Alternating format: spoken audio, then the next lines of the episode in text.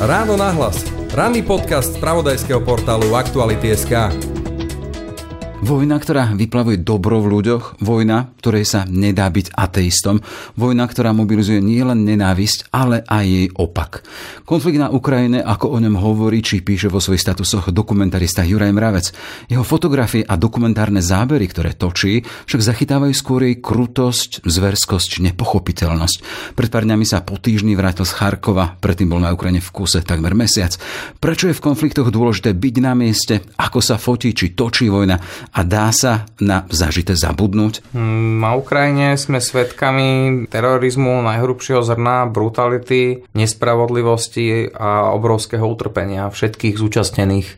A dôvod, prečo sa to deje, mi je dodnes neznámy. Museli sa tam v tom Kremli úplne zblázniť. Počúvate podcast Ráno na hlas. Je útorok 12. apríl, moje meno je Jaroslav Barborák. Miláčik? Áno. Možno to bude znieť čudne, ale Čo sa deje? myslím, že náš živý plot práve utiekol. Ach bože, už zase? Vyraz do Hornbachu skôr, než tvoja záhrada. Hornbach, s nami to zvládnete. Počúvate podcast Ráno na hlas. Až teraz teda vojna na vlastnej koži, a to aj prízmou objektívu a dokumentarista Juraj Mravec. Vítaj v na hlas. Dobré ráno. Tak vítaj, počuj, keď sme robili naposledy náš rozhovor, tak nám ho prerušil tak ešte nie celkom v konci odchod vlaku, to si práve odchádzal na tých 1800 kilometrov smerom do Charkova. Koľko vám to trvalo, keď ste tam prišli? Mm, trvalo nám to 3 dní. Dve noci vlastne a 3 dní. Hej, lebo my sme natáčali pred polnocou krátko, ty si potom cestoval do Žiliny a Áno, potom ja som, autom. Ja som vlastne o druhej ráno vystúpil v Žiline. Celú noc sme išli na východné Slovensko, niekedy nad ránom sme spali pred Ublou, skoro ráno okolo 7 sme prešli hraničný prechod Ubla a ďalšiu noc sme spali v Lvove v peknom hoteli. Potom sme spali v nejakom mestečku medzi Poltavou a medzi Vinicou a Poltavou a to sme potiahli dlhý kus cesty a vlastne po tej e, noci sme došli na ďalší deň do Charkova. A čo všetko ste museli prekonať, lebo predpokladám teda, že tá Ukrajina je aj vojnou poznačená, hovorím teda o infraštruktúre cestách, možno tam už hlavne, čo bolo bližšie aj k, konfliktu. Mali ste s tým problémy, alebo nie je problém s dopravou? Tie okrajové časti Ukrajiny, sever a juh e, a východ sú postihnuté vojnou, ale ruské vojska sa nikdy, ruskí okupanti sa nikdy nedostali niekde hlbšie do vnútrozemia a vlastne tá cesta do toho Charkova sa dá viesť celá vnútrozemím. Čiže cesta bola v podstate komfortná, typické pre Ukrajinu, čo sa ale v posledných rokoch veľmi zlepšilo, sú zlé cesty, čiže mali sme asi z celej cesty nejakých 10%, 15% takej horšej a potom samozrejme množstvo checkpointov, blokpostov, teda vojenských stanovíš, kde musíte zastaviť, preukázať svoje doklady, už teraz aj akreditáciu, aby sme mohli pokračovať ďalej v ceste. A nebol s tým problém, aj tí vojaci? Mm, tá cesta bola úplne komfortná, keď ste akreditovaní, cestou tam sme nemali žiadny väčší problém, až kým sme nedošli pred Charkov, tam je taký vstupný checkpoint do mesta a na ňom nás nechceli pustiť bez nejakej špeciálnej previerky, nestačila akreditácia, ale mali sme kontakt na ľudí z SBU, ktorí pre nás prišli a ja som sa tak obával, že čo to budú za ľudia z SBU. Došli najviac priateľskí dvaja typci, ktorí boli, s ktorými sme sa zvítali a hneď nám ukázali mesto. Potom bol problém s ubytovaním, pretože sme prichádzali tak večeru a chýbala nám nejaká posledná hodina na to nájsť si ubytovanie. Hotel, na ktorý sme sa spoliehali, bol obsadený novinármi a Červeným krížom. V meste takmer žiadne hotely nepracujú. No a podarilo sa mi nájsť fantastický hotel Mandarín, čo je inak sieť hotelov 5 hviezdičkových a hotel pracoval v núdzovom režime, vlastne boli tam utečenci z okolia, ktorí bývali v saune a v pivnici a my sme boli v hoteli jediní hostia a boli tak radi, že tam sme a tak sme si s nimi sadli, tak úžasní ľudia to boli, že tie tri noci nás tam nechali spať naozaj za, za symbolickú sumu, do toho nás ešte aj krmili po celý čas. Hej, bývali v saune, to je také čosi z iného sveta. Je to pod zemou vlastne ten wellness vytvorený, luxusný wellness, je tam, bolo tam viacej sa, týchto zariadení, samozrejme nefunkčných v súčasnosti a keďže to je pod zemou a je to obložené drevom, sú tam vlastne nejaké, ako keby nejaké miesta na sedenie, na ktorých sa dá ležať, tak to bolo ideálne miesto preto, aby tam našli útočisko utečenci. Ne. A v jednom zo svojich statusov si napísal, lebo písal si pravidelne a sledoval som ich a vyšlo si aj veľmi silné fotografie a stálo tam v jednom z nich. Jedno z najviac nebezpečných miest na Ukrajine je dnes Charkiv, bez pochyby sídlisko Severná Saltovka v tom Charkive. Prvé, čo nám na hoteli povedali, bolo, aby sme tam nechodili, samozrejme sme tam ešte ten deň išli. Tri vety, tri otázky. Prečo chodíš do nebezpečných zón, vojny, konflikty? Pretože sú tam ľudia, ktorí si tú vojnu nevybrali, nechcú ju a musia ju nejako znášať. A tí ľudia majú príbehy, ktoré treba rozprávať, preto tam treba ísť. A treba povedať teda, že Ukrajina, Charkov a predtým Kiev a všetko to možné na Ukrajine, to nie je tvoja prvá vojnová zóna, konfliktná zóna. Bol si v Iraku, bol si v Národnom Karabachu.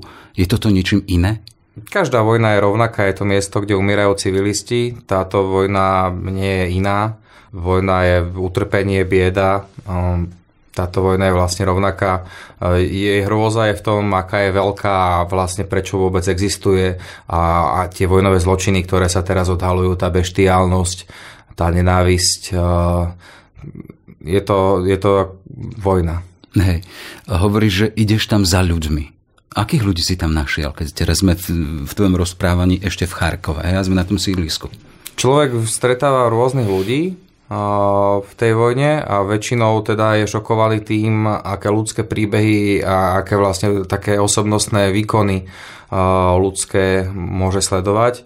Konkrétne toto sídlisko Severná Saltovka je vlastne v severovýchodnej časti Charkova, posledné sídlisko a tam je to obstrelované rôznou muníciou v podstate neustále. Neustále tam niečo padá ja som tam sa stretol s unikátnym príbehom fantastickým jedných potravín, ktoré ako úplne jediné ešte na tom sídlisku neboli zasiahnuté ruskou raketou, všetky ostatné už boli. A v tých potravinách ďalej pracujú ľudia, zamestnanci tých potravín. Do tých potravín sa boja chodiť dodávateľia čiže majú problém, dajme tomu, s čerstvým pečivom, ale zatiaľ tam majú všetky potrebné veci. A mm, tí zamestnanci odtiaľ nechcú odísť, lebo pokiaľ by odišli, tak by už na tom sídlisku vôbec nebolo kde kúpiť potraviny. A ešte tam stále niekoľko stoviek ľudí žije. Pod, tým, pod tými potravinami je vlastne sklad. A ten sklad teraz v súčasnosti je teda podzemný a funguje tiež ako úkryt, v ktorom žijú ľudia zo Severnej Saltovky, ktorí sú nejako vzťahovo napojení na zamestnancov tých potravín, dajme tomu, že man manželka predávača a podobne, a ktorý, ktorých byty sú už zničené, alebo byť v nich je mimoriadne nebezpečné, čo, čo sú všetky byty v tej oblasti.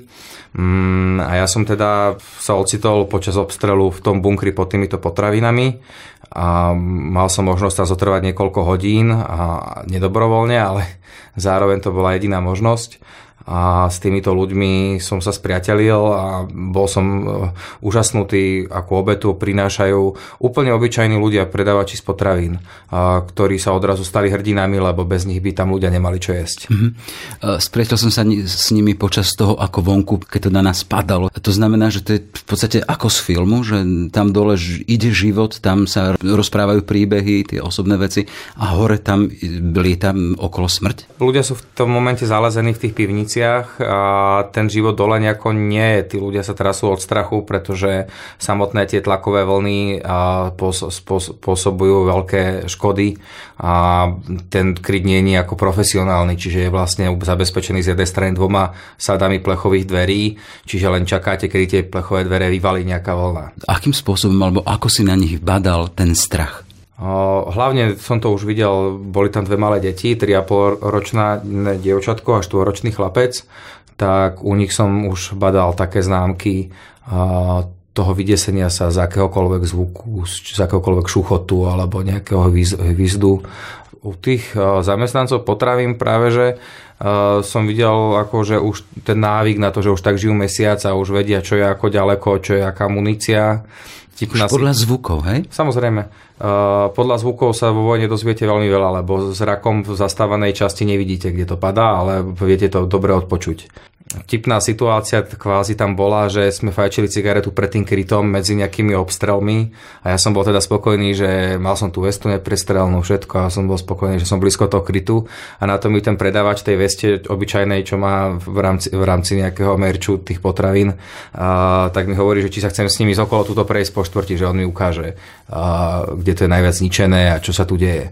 Mm, nejak sa vám nechce trikrát odchádzať od toho krytu, keď viete, že tu tam môže kedykoľvek zaletieť znova a, ale cítil som sa trápne mu povedať, že sa bojím, takže som sa s ním vlastne vybral na takú, na takú cestu okolo tej saltovky, vtedy sme mali obrovské šťastie, že v tom momente tam nič nezaletelo. Hej, a ty si tiež človek, ty si tam tiež bol medzi tými, ktorí sa báli. Bál si sa ty? Uh, báť som sa asi nebál, vyslovene. A keď už som v takomto teréne, tak ten adrenalín mi umožňuje nejako, nejako fungovať.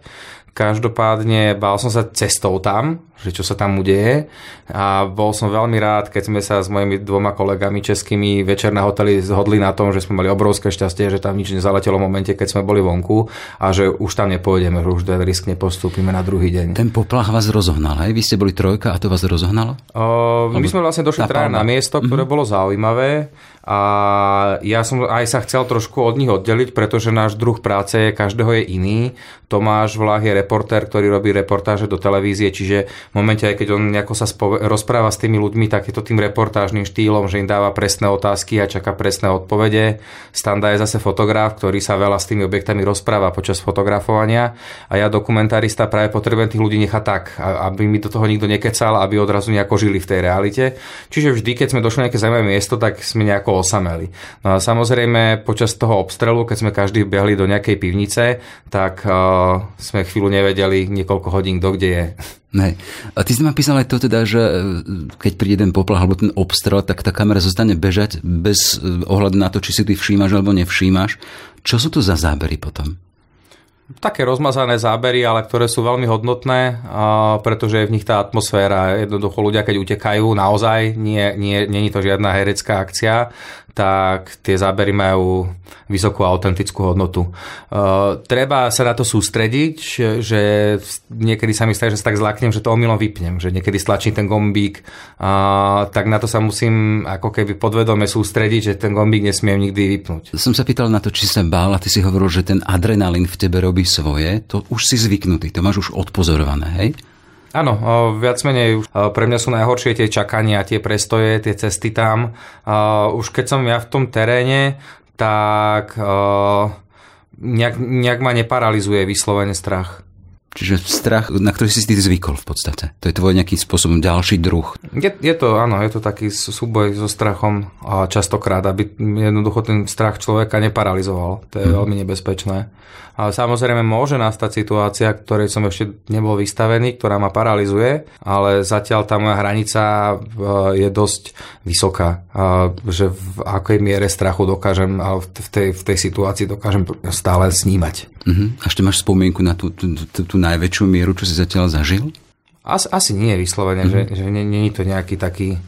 Uh, strieľali po mne v Iraku, bol som pod minometnými obstrelmi, bol som bombardovaný, množstvo takýchto vecí som zažil, vždy som mal veľké šťastie, že som z toho vyviazol bez ranenia. A nikdy si nepovedal, že stojí mi toto za to? Väčšinou ten materiál, ktorý tam ja zbieram, tie fotky a je to video, je tak dobrý z tých, z tých oblastí, že mi to za to stojí. Uh-huh. A dobrý tým teda, že to výpovednou hodnotou.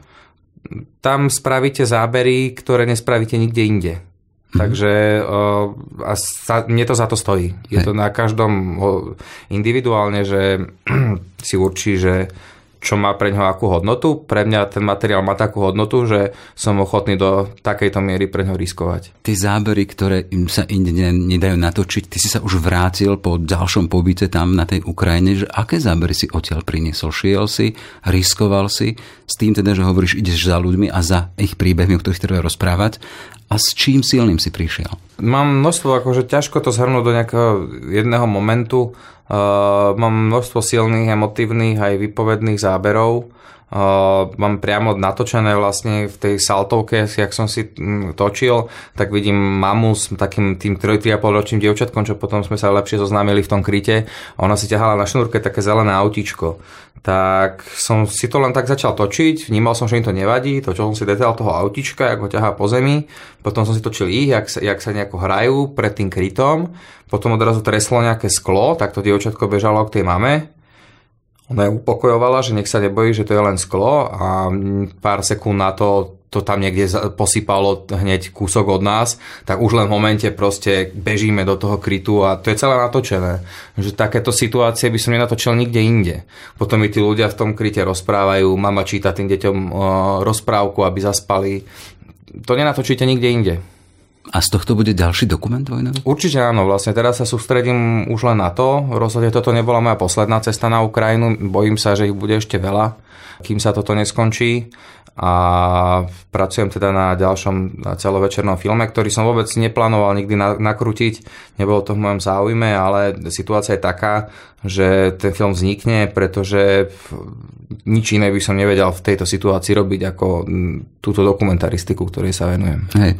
Vrátim sa k tým trom vetám, čo som tedy citoval z toho tvojho statusu a tá ďalšia je prvé, čo nám na hoteli povedali, aby sme tam nechodili a z tohto chcem rozvinúť ďalšiu témku, nakoľko je pre vojnového fotografa, dokumentaristu dôležité zžiť sa s miestom a potom s tými ľuďmi, ktorí tam sú, nejakým spôsobom získať si ich dôveru, na hoteli sme sa vlastne zoznámili s výbornými ľuďmi. Jeden chlapík dokonca bol priamo z Čečenska, poznal Dudajeva, a bol to taký ostrý chlapík on priamo bol zo Severnej Saltovky a oni prirodzene, že od no, tých cudzokrajných ľudí, ktorí prichádzajú, uh, majú strach, aby sa im niečo nestalo. Čiže aj ja keby, že som na ich mieste, tak im poviem, že na tú Saltovku nechoďte. Každopádne vojnový novinár alebo jednoducho človek takýto v takomto prostredí sa nemôže riadiť tým, že ho niekto varuje z civilistov, aby tam nechodil, keď jednoducho vie, že sa tam, čo sa tam deje a že tam žijú ľudia. Takže ten risk musíte podstúpiť. Uh-huh. A, a to, že nechať si poradiť od miestnych, tých, ktorí poznajú situáciu? Každý miestny rozumný vám povie, že okamžite odíte preč odtiaľto alebo choďte do metra. Uh-huh. Že ľudia tam, Charkov je mesto, kde ľudia nie sú na ulici, kde všetci žijú v podzemov, lebo to je, je neustále ostrelované od začiatku vojny a to ostrelovanie neutícha. Každý deň sú tam, je tam, sú tam desiatky obstrelov, niečo uh-huh. okolo 50 60 Takže ten život tam funguje skôr uh, veľmi zriedkavo, na uliciach vidíte veľmi málo kedy ľudí, uh, ľudia sú pod zemou, v, me- v staniciach metra, v rôznych pivniciach. A napriek tomu sme tam šli ešte ten istý deň. A to je ďalšie teda. Na, na druhý deň vlastne, oni na večer hovorili, aby sme tam nešli no. a my na druhý deň sme mali hneď program, že tam ideme vlastne na celý deň. Hej, a to je taká nejaká vlastnosť toho vojnového reportera či dokumentaristu, teda, že idem za tým, čo ma tam ťaha? To je podľa mňa napriek, povin... napriek nejakému odporúčaniu, napriek e, neviem, či zákazom, ale... To je, to je povinnosť. No. Nie je to zase nič unikátne. Mm-hmm. Na druhý deň sa nám zase stalo, sme si chceli nafotiť spálenú techniku za Charkovom a na checkpointe nám chlapík hovorí, že akože choďte, keď chcete, len tam akurát padajú bomby. Tiež sme išli. Došli sme do polovice a bolo to veľmi otvorené priestranstvo, taká diálnica štvorprúdová, čist, čist, čisté pole a naozaj to tam padalo v diálke do tej dediny, takže do nej sme nešli, otočili sme to na polke tej cesty, ale uh, jednoducho to riziko, že idete aj na miesta, kde vás varujú ľudia, aby ste nešli, to k tomu patrí. Zase nie som až taký ostrý, stalo sa mi v Charkove, že som tam bol nahodený v tej veste pri lbe a zastavilo sa pri nás také vojenské špičkové auto a tam boli fakt ostrí chlapci a som sa im ľúbil a hovoril, že poď, že poď, poď si s nami natočiť, že ide, ideme, ideme do boja. A keby som chcel, tak som mohol na to auto naskočiť a mohol som ísť s nimi, ale to som si povedal, sa ich pýtam, že a jak je isté, že nezomrem? A oni, že to, to nevieme, že tak 50 a 50, tak si hovorím, že to chlapci, že čaute. Mm, je plno ľudí, ktorí by išlo, hej? že už by tam naskočili a mali by fantastický materiál, ak by to dobre dopadlo. Ja som nešiel. A s tým potom sa možno spája aj táto tvoje ďalšie veta, že vo vojne ateisti neexistujú? S čím sa to spája? To sa mi páči tá veta, pretože je mimoriadne pravdivá a ja teda nechcem, veľmi rád by som nejako rozprával o viere a tak, pretože mm, sa necítim na to hodný, ale ten pocit, že vás niečo vyššie chráni, niečo dobré, je veľmi príjemný, keď sa spolahnete ešte na nejaké to vyššie dobro. A je to taký pocit, ktorý ľudia v bežnom živote nikdy nemajú šancu pocítiť, pretože to nepotrebujú. Mm-hmm. Ale myslím si, že tá viera existuje preto, že vychádza z nejakej základnej potreby človeka v ťažkých chvíľach. Keď si zoberieme aj celú históriu ľudstva, tak ten život bol naozaj ťažký.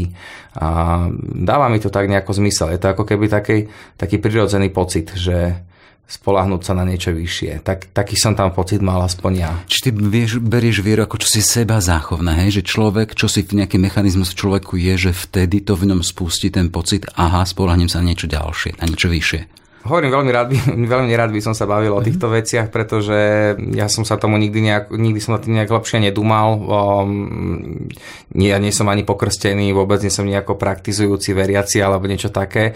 Ja ho, hovorím len o svojom a úplne osobnom vlastnom pocite v takej, keď žijete v meste, kde kdekoľvek dopadajú bomby a není isté, či to nebude za ďalšiu sekundu na vás, tak hovorím o svojom vlastnom pocite. A toto je vzácnejšie, že tu ide v podstate o svedectvo, nie niečo načítané, ale čo si zažité. Môžeme, môžeme to tak nazvať. Hej. Čo to je za pocit? Mm, ťaž, ťaž, ťažko mi ho je nejako opísať. Jednoducho, uh, bolo mi príjemné, keď som sa spolahol na to, že niečo ma chráni. Nej. Charkov to nebola tvoja posledná zastávka, tam ste boli, natočili, zažili, bude z toho aj čo, čo bude svedčiť a bude hovoriť o tom, čo sa tam dialo, ale v tých dňoch, keď ste tam boli, tak to jednoducho prepukla tá veľká kauza Buče, ale tá Buča s, to, s tými zverstvami a ľuďmi po uliciach a masovými hrobami ukazuje sa, že nie je jediná. Máme ďalšie miesta, medzi ktorými aj Berďanka a ty si tam bol. Boroďanka. Boroďanka. Takých miest na Ukrajine sa nájde veľmi veľa, totiž to ono to fungovalo tak, že mm, to, tak, také miesto sme navštívili napríklad aj Trostanec cestou naspäť z Charkova do Kieva uh, a tam vlastne tiež miestni hovorili, že sa tam naš, našlo viacero mŕtvych civilistov, aj sami hovorili o tom, ako na nich uh, ruskí a čečenskí vojaci tlačili a vyhražali sa im smrťou. Uh, ono to jednoducho fungovalo tak, že keď tí Rusi obsadili tie mestá ukrajinské, tak civilisti dávali koordináty ruských pozícií ukrajinskému delostrelectvu. A vlastne tie mesta sú teraz oslobodené vďaka tomu, že ukrajinské delostrelectvo cieľene na ruské pozície neustále pálilo a už to tí Rusi neustáli a museli sa stiahnuť. To, že oni sa stiahli z tak obrovských území, neznamená, že im niekto rozkázal z Moskvy, že stiahnite sa. Jednoducho oni tie pozície neboli schopní udržať, pretože boli neustále bombardovaní ukrajinským delostrelectvom a ich pozície boli neustále prezradzované ukrajinskými civilistami. No a toto spôsobovalo to, že tí ruskí vojaci tých civilistov za to nenávideli a vraždili ich, mučili a mstili sa im za to. A čo si tam našiel na mieste, keď si tam bol? Ja osobne na tejto ceste som nemal možnosť nafotografovať mŕtvoly a mŕtve tela. Vždy sme niekde došli neskôr. Vlastne v tej Buči, my sme boli akurát v Charkove, čiže kým sme sa boli schopní dostať z Charkova do Kieva, tak tie tela tam už samozrejme neboli. Dostali sme ponuku ísť do Borodianky, ktorá bola práve oslobodená. Do dneska nachádzajú tela. V momente, keď som tam bol ja, tak som žiadne tela nenašiel. Nachádzam iba príšerné výpovede ľudí a úplne zničené mesta, predmestia, vyhorené, zničené. A čo to robí s tebou ako s človekom? Už sme hovorili o, o akejsi viere, ale tak normálne ľudsky, že ťa to mení, alebo čo to, čo to v tebe spôsobuje? Nebudíš sa v noci, Spôsob, nestrávaš sa? Takéto veci nemám. Spôsobuje to vo mne veľký hnev a, a mám svoje metódy na uvoľnenie, ako sa tieto hnevu zbaviť ktoré doma praktizujem. A aké máš metódy? To by som si veľmi rád nechal pre seba. Jasné. A... máš svoju 13. komnatu. Áno, presne tak. Ako na hnev. No ale tam v teréne, keď som v tej, keď som, keď vidím, nechápem, ako to niekto môže urobiť vôbec. Proste ako si niekto môže dovoliť toto spraviť nejakému mestu alebo, alebo obydliam ľuďom. To naplňa ma takým hnevom, že si neviem predstaviť, ako sa toto skončí bez toho, aby tí vinici neboli nejakým spôsobom potrestaní. Čiže ja osobne cítim veľký hnev, keď som tam. Mm-hmm. Na, na to, že sa to deje. Hej. A ten hnev sa nejakým spôsobom pretaví aj do toho, čo vznikne z tvojej práce? Chystáš dokument? Uvidíme. Uh, hnev nie je dobrá kreatívna mm-hmm. metóda. Práve preto sa to Takže, pýtam. A tam je aj dobré, že vlastne kým sa dosť, ešte budem musieť nazbierať viacej toho materiálu systematicky a kým sa dostanem k tomu strihu, prejde nejaký čas a nebudem to strihať sám. Čiže e, hlavne ide o to, aby ten film bol dobrý. Čiže nemôže to byť narýchlo niečo zbúchané, musí to mať jedno, jednoznačne nejakú, nejakú dramaturgiu kvalitnú. Hej. Predpokladám, že to sú hodiny e, materiálu, ktoré si doniesol. Koľko trvá potom spracovanie toho? Niekto som vyselektovanie, vytriedenie, potom výber, strih? Ťažko povedať, ten materiál je vždy iný z každého projektu. E, väčšinou ja tie filmy striham rok, niekedy, keď máte stovky, 100 hodín materiálu nakrúteného, tak mesiac, mesiac aj viac trvá len si napozerať, to ten materiál. Ja už teraz, aby som krátil čas, si robím veľmi presné poznámky priamo v teréne večer, že čo som kedy natočil, kde čo je, kým je to ešte čerstvé. Mm-hmm. A dúfam, že sa mi tento film teda podarí spraviť čím skôr. Otázka je, že ešte vôbec neviem, kedy ho dotočím. Mm, samozrejme, obávam sa, že najkrajšie by teda pre mňa bolo, keby že ten film sa končí mierom a, a víťazstvom Ukrajiny, ale to naozaj nedokážem predpovedať, pretože tá vojna pokojne môže trvať niekoľko rokov ešte. Uh-huh. Keď si píšeš tie poznámky, a to sú tie také psychologické metódy, že človek sa vypíše zo svojich problémov, zo svojich ťažkostí. Ako to na teba pôsobí to, že ty vypíšeš, ty, ty hovoríš, že robíš poznámky toho, čo si vlastne zachytil? Tam len veľmi chladne no. pozerám materiál, na čas, na, mám časovú os a zapisujem si minutáž, kde sú aké zábery, aby som to potom nemusel komplikovane vyhľadávať, lebo keď dokrútim po jednom dni, tak si presne pamätám, kde sú tie najzaujímavejšie veci, ale po, za mesiac na to zabudnem, že v ktorej minúte to toho materiálu to bolo a potom to musím komplikovane dohľadávať a to zaberá čas. Čiže toto sú vyslovene iba chladné, je tam minúta a je tam situácia. To je celé. Hej tá vojna na Ukrajine ešte stále trvá, uvidíme dokedy bude, ale tak sme spomínali, že máš zážitok viacerých konfliktov a keby si mal tak neviem, pár prívlastkami pridanými menami pomenovať to, čo teraz vidíš a reflektuješ tú vojnu, že ako by si pomenoval, čo zažívame na Ukrajine. Na Ukrajine sme svedkami terorizmu najhrubšieho zrna, brutality, nespravodlivosti a obrovského utrpenia všetkých zúčastnených. A dôvod, prečo sa to deje, mi je dodnes neznámy. A museli sa tam v tom Kremli úplne zblázniť. Toľko teda Juraj Mravec, dokumentarista a aktuálne čerstvo vrátený, vrátivši sa z bojových línií, kde to padá, ako si povedal. Nech sa ti darí, aj spracovať hnev a, a to napätie, ale aj aby to, jednoducho to, čo vyjde z tvojich rúk a z tvojich záberov, nech má úspech a nech to možno pomôže k tomu, aby ľudia boli nejakým spôsobom kritickejší k zlu, ktoré v ľuďoch a v tých zverstvách, ktoré potom z toho vychádzajú. Prajem pekný deň, ďakujem. Všetky podcasty z pravodajského portálu Aktuality.sk nájdete na Spotify a v ďalších podcastových aplikáciách.